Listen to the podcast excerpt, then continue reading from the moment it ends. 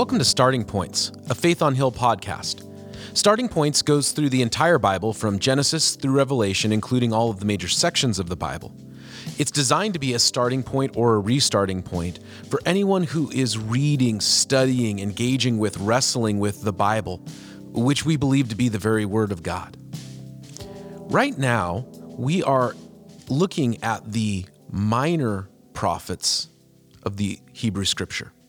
And it leads to a very timely question given what, it, given what is going on in our world right now. What do Christians do with Israel in the Bible? How do Christians approach the Jewish people? And how should Christians interact with biblical discussion of Israel, especially if you're in the Minor Prophets, which is only almost exclusively about Israel and the Jewish people? I'm not Jewish. As far as I know, the vast majority of people in our church aren't Jewish. And yet, the concept of Israel, the Jewish people, the children of Abraham are all throughout the scripture, both the Old Testament and the New Testament. Jesus was Jewish. All of the 12 disciples were Jewish. The majority of the apostles were Jewish. All of the writers of the New Testament, except Luke, were Jewish. What do you do with that?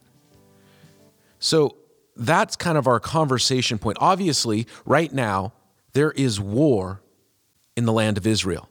We, we watched with horror in recent days as we saw reports of uh, innocent people gunned down in their homes, in their neighborhoods, at a music festival. Gunmen coming and, and killing people. I, I heard the story of a, a kibbutz, which is this sort of communal farm that they have in Israel.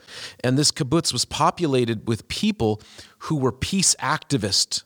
Jewish people who were peace activists. They intentionally sent their kids to schools that had Jews and Arabs, Muslims and Christians. And they, they wanted their kids to be immersed in a community that sought peace between peoples, and they were slaughtered. There have been horrific reports. We've seen the images of, of things like the, the music festival. I saw a representative of Hamas on British television the other day, and he denied that any of that had happened. He said it's all propaganda, but we saw it with our own eyes. Now, it's tricky because the Jewish people as a people, not indiv- I'm not talking about individuals or, or, or small groups of people, but I'm just speaking in large mass. The Jewish people rejected Jesus as their Messiah. This was something that was wrestled with by early Christians because the original church, the church in Jerusalem, by, by being the church in Jerusalem, was understandably Jewish the original Christians just believed themselves to be Jewish people who had found their Messiah. They believed that Jesus was the Messiah, he was the Savior promised to the Jewish people, and they didn't see anything different. They saw themselves as Jews, as not just like ethnically or by birth, but religiously. And for the first several years of the Christian faith, they were just a sect of Judaism people who believed that they had found the Messiah. And as the message of the gospel spread, it originally spread among Jewish communities over Western Asia, Northern Africa, and Southern Europe. The Apostle Paul, his practice, and everybody forgets that Paul was Jewish because he has a Greek sounding name, but his practice was to go first to the Jewish community to the synagogues or to find where Jews were meeting. If there weren't enough Jews to have a synagogue, he went to the river because that was the place they would meet on the Sabbath. This was, this was the situation for the original believers. And then when the gospel came to Samaria, they said, well, you know, the Samaritans are, are like half Jewish, so I guess that works too. The big rub, the big debate didn't come until non Jewish people became Christians. And then a lot of the New Testament is working out how does that work? Do they have to follow the Jewish laws and customs? Or what does it take to be a Christian? And what should a Christian do or follow? And what parts of the Old Testament do we keep? And what parts of the te- Old Testament do we say were for a different time? And then, as it became clear that as a group, the Jewish people as a people were rejecting Jesus as the Messiah, in the book of Romans, the Apostle Paul talks about this, and he said, okay, they've rejected Jesus. Did God reject them? Romans chapter 11 says, Did God reject his people? By no means. This is Paul speaking. I am an Israelite myself. I descended from Abraham, from the tribe of Benjamin. God did not reject his people, whom he foreknew. God, I'm going to read that again. God did not reject his people, Israel. There are Christians who teach that God has now moved on from Israel, moved on from the Jewish people. Largely, this teaching is held in both the Catholic tradition and in the Roman, uh, the Reformed tradition, the Roman Catholic tradition and the Reformed tradition. And I would say that both groups, and especially the Reformed Protestants, have a tendency I'm not speak I don't I don't like paint, painting with a broad brush here, but hey, there is a tendency to not want to deal with the anti-Semitism that was prevalent in Europe in the days of the reformers. They don't want to deal with Luther's anti Semitism. They don't want to deal with the racism that was common in Calvin's Geneva. They don't want to deal with the anti Semitism that was common in Wesley's England. And the roots, the racist roots of the Reformed movement. Now, I'm not saying the, the Reformed movement was racist, I'm saying it was birthed in a time where that sort of racism was not only tolerated, but it was the norm and you don't want to deal with that. And this teaching, it's called replacement theology, the idea that the church has fully replaced Israel and God is just done with them.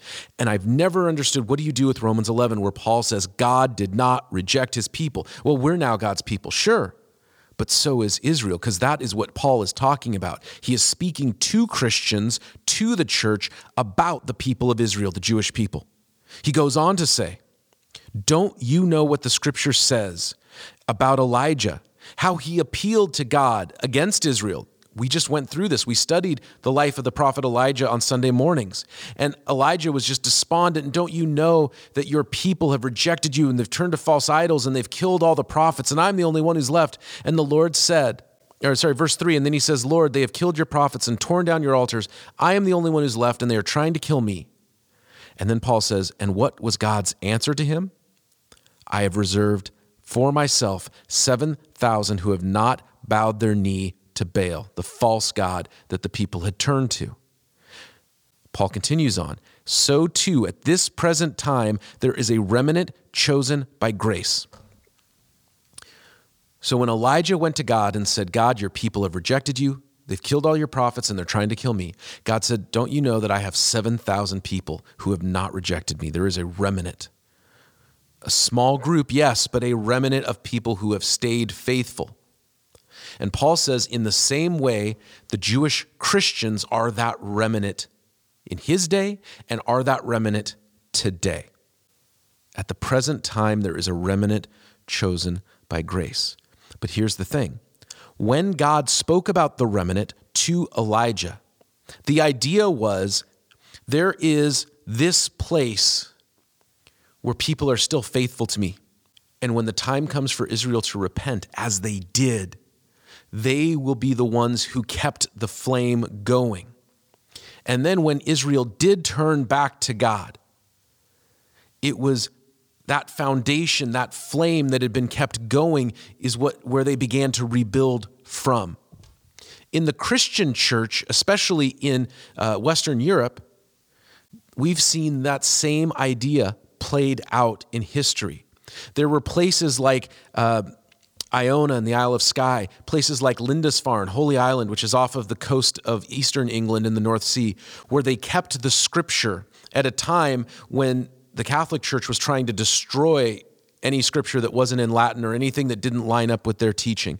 There are places and times where true faith is held in small remnants, even when you know, collectively things have gone very bad.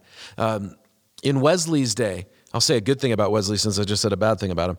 Uh, in Wesley's day, you know, church had become institutional, political, kind of like our day.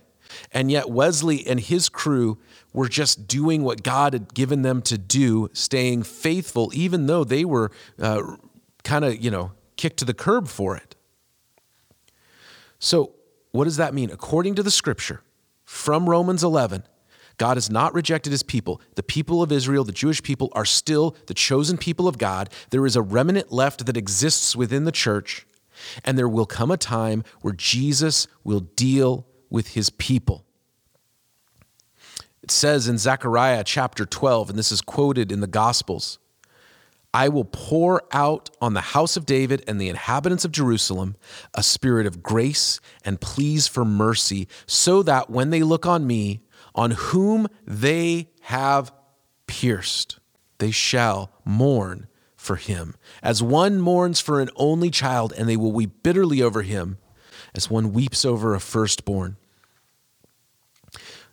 The prophet Zechariah, again quoted in the Gospels, teaches us that there will come a time where the house of David, the inhabitants of Jerusalem, and it's not a stretch to say this is representative of the Jewish people, that they will en masse see Jesus as he returns, see him as their Messiah. They will weep, they will mourn, and the Spirit of grace will be poured upon them. We studied the book of the Revelation last year. I'm sure at some point in the 20 minute Bible study, we'll get to uh, the prophet Ezekiel. Isaiah talks about this. The book of Daniel, we studied a couple years ago on Sunday mornings, talks about this. There will come a time when the Jewish people, en masse, as a large group, collectively turn to Jesus as their Messiah, and God will deal with them again. In the meantime, what do we do? Israel is, in many ways, three things. It is a geographic place. The nation of Israel has set and defined borders and boundaries. It is also an embodiment of a people, and third, as an idea. Israel is a place, there is a people there, and there is an idea. The danger is when we confuse one for the other. The land of Israel is the promised land, it is the Holy Land. Jerusalem is the city that God has chosen. And I do not challenge his claim over that land or that city. It's God's. Now, people have done what they've wanted with it. The scripture talks about God giving Jerusalem over at certain times for it to be trampled underfoot. But Israel as a place is the Holy Land, it's God's land. Israel as a people, that's tricky. I know Christians who say that they support Israel, they support the Jewish people. And yet, for Jews in our community, here in Portland, in America, I will I have heard people say I support Israel, I support the Jewish people and then in the next sentence in the next breath they say anti-semitic things about Jewish people in our own community. Israel is a representation of the Jewish people. It, it, there is the light, there, there's a law in Israel called the right of return. Any Jewish person has the right to come and settle in Israel. They have gone to great lengths to bring Jewish people to Israel. From Russia after the fall of communism, uh, from Africa, uh, when Jewish communities have been threatened in parts of the world, they have sent in uh, planes and special forces to get people out at a great, great cost to the, to the country, great danger to their citizens' lives. But they recognize that Israel is the embodiment of the Jewish people. At the same time, America is also an embodiment of the Jewish people. America is a place where the Jewish people have been able to flourish and have, uh, generally speaking, not always, but generally speaking, found safety unlike they found in Europe or in other places. Now, it's also an idea the idea of, of a Jewish homeland, a place where God had for his people. But then we get into the landmines of this politics, uh, ideologies. We also are in danger of forgetting our Christian sisters and brothers. Among the Arab world, They are the minority, but among the Arab world, there, are, there is a minority community of Christians that have been among those places for thousands of years. Christians in Lebanon, Christians in Syria, Christians in, uh, among the Palestinians. They are a minority community, but they are there and they are present. We risk forgetting about them there are Christians and churches and movements who support Israel. And if you say anything about our Christian brothers and sisters among the Palestinians, the Lebanese, the Jordanians, and how they suffer, sometimes at the hands or because of the hands of Israelis, there is silence. That seems wrong. Additionally, Muslims are people that God loves, people that Jesus died for. They are valuable. They are humans who are made in the image of God. And there have been times, I grew up in a group of churches that was incredibly pro Israel. In fact, when the founder of that group of churches died and they had his funeral, the nation of Israel sent its ambassador to America to speak at the man's funeral. That's how, that's how like big a deal this guy was in supporting Israel. And yet, I, I went to the Bible college that was founded by that group of churches.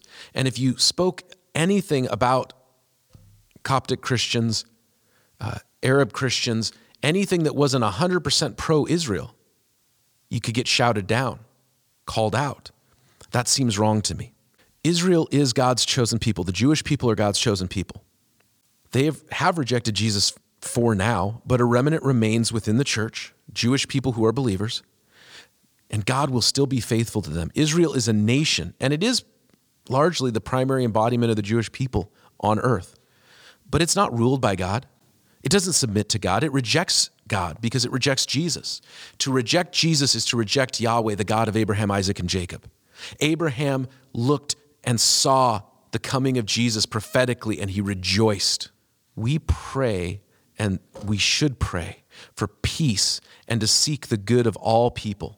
So, look, I recognize that Israel is a, a nation and, and the Jewish people are a people that are highly important and central to the prophetic plan we see in the Bible. And at the same time, I also recognize that just because the Jews are God's people, it doesn't mean that whoever the prime minister is or whatever actions their government takes is always right. So it's a tricky subject. What's going on over there right now? It's a tricky subject. We pray for peace. We pray for peace that God would have mercy because people are suffering and dying. There are Christians suffering. There are Muslims suffering. There are innocent children suffering. There are old people suffering. People are suffering in Israel because of the evil of Hamas. There will be people who suffer in Palestine because of the callousness of some in Israel. There will be people who suffer in Palestine because of the callousness and the self interest of certain Arab leaders in Arab countries. One of the lies that's going around is that Gaza and, and the Palestinians are part of an apartheid state. That's not true. I disagree with that. The Gaza Strip shares a border with Egypt that Egypt has had shut. It is easier for a Palestinian to come into Israel and find work, and they have been increasing the work permits given over the last several years than it is for them to enter another Muslim Arab country like Egypt that they share a border with. That's interesting. And yet you don't hear people talk about that. So, what I'm saying is this it is complicated, it is tricky. I pray for peace, just like the scripture says that we should pray for the peace of Jerusalem. I also want to pray for the peace of my Jewish neighbors, my Jewish uh, friends, people that we might work with, people we might interact with because they need Jesus too. I think there's a lot of weirdness that goes on in the church. I know of Christians that get really weird when it comes to Israel and, and the Jewish people, and they try to like claim some kind of Jewish th- state that they don't have. You know that they're very obviously like like you talk to them, it's like you are not Jewish, and yet they try to like cosplay that they are, and that just gets weird. When it comes to the Bible, as I read through this, understand this: in the Old Testament, the Hebrew Scripture, there was a covenant given to Abraham, the father of the Jewish people. God said, I will be your God, and your descendants will be my people. And God has kept his covenant with Abraham. God gave a covenant with David, the king of Israel, and he said, From your descendants will come the Messiah, Jesus, of the line of David. And Jesus fulfilled the covenant God gave to the people of Israel through Moses, the Mosaic law. That was fulfilled through Jesus. The covenant God gave Abraham, still in, in play. The covenant that God gave David, still in play because Jesus will come back and he will rule and reign in Jerusalem. All of that is still in play. So, I think biblically, as Christians, we should love all people. We should pray for peace. We should recognize the place and significance that Israel and the Jewish people have in God's plans. We should also recognize that God cares for our Jewish neighbors here in Portland just as much as he does for the Jewish people in Tel Aviv, and we should live that way. But we should also recognize that the only way to God is through Jesus Christ. And if a Jewish person rejects Jesus, then they reject the God of Abraham, Isaac, and Jacob. And if a non Jewish person accepts Jesus, then they embrace the God of Abraham, Isaac, and Jacob. And the only way that there can be salvation is through the sacrifice that Jesus made on the cross. And whether you are Jewish or Gentile, it does not matter. The only way that we can have our sins forgiven is by the work that Jesus did, giving us a better covenant. You can check out our 20 minute Bible study podcast. We're currently going through the book of Hebrews that talks about how the new covenant that Jesus established there in his death and his resurrection in Jerusalem is far superior to the covenant that God established through Moses with the people of Israel on Mount Sinai. We're going to continue looking at the minor prophets next week, and we'll see you again for another episode of the Starting Points podcast.